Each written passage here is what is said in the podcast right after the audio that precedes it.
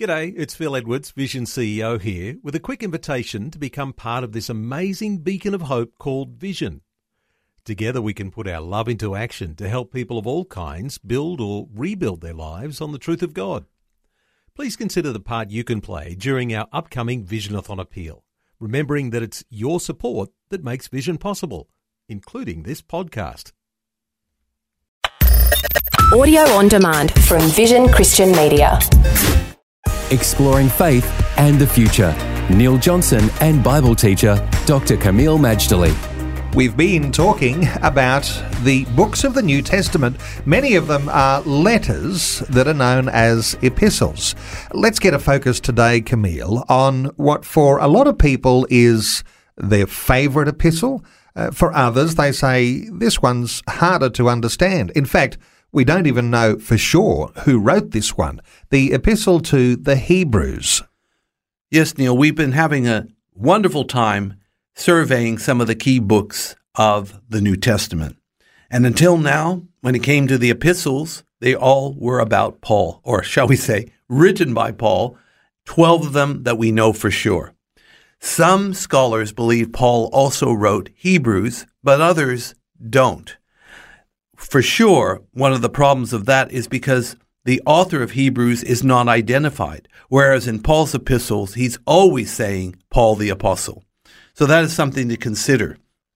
But the book of Hebrews was written with the purpose in mind of convincing messianic and or Jewish believers not to return to the old covenant or to old style Judaism, even though the Christian faith was an offshoot of Judaism, it was considered a sect of Judaism like Pharisees and Sadducees and Essenes, certainly in the first century. But they were encouraged not to go back to the old order, to the law, to the commandments, as far as keeping them in order to please God. And the reason is simple. The theme of Hebrews is that Jesus Christ is superior to everything that in Hebrews you have a superior covenant. For example, the new covenant, you have superior promises. And of course, you have a superior prophet. Jesus is not just like a prophet unto Moses, Deuteronomy 18. He is more than a prophet. He is the Messiah, the anointed prophet like Moses, the anointed priest like Melchizedek, the anointed king like David. So in every area, he is supreme, he is superlative, he is number one. That's why returning to the old order, you're getting second best. Kameel, sometimes we talk about favourite passages. A lot of people love Hebrews chapter 11, talked about as being a faith chapter.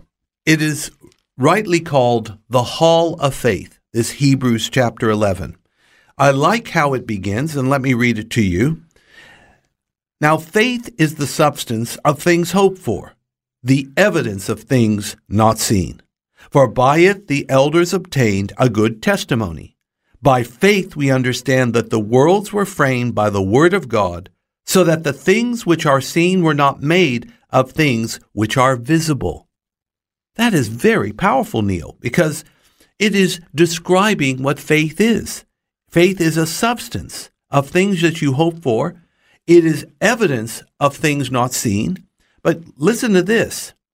Because of faith, those that have gone before us obtained a good report, a good testimony from God. And it goes on to say in verse 6 that if you don't have faith, it is impossible to please God. Because anyone who comes to God must believe that God exists and that God is a rewarder of those who diligently seek Him. I like as one Bible teacher puts it God rewards the diligent seeker, not the casual inquirer. And then there's a list of all the heroes of faith, or many of them, like Abraham, like Moses, like David, and, and the like. And of course, I, I make note that it also talks about Samson.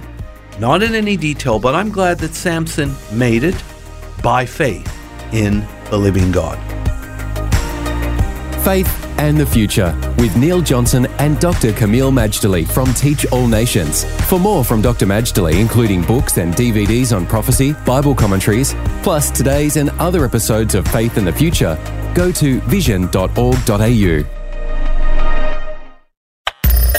Thanks for taking time to listen to this audio on demand from Vision Christian Media. To find out more about us, go to vision.org.au.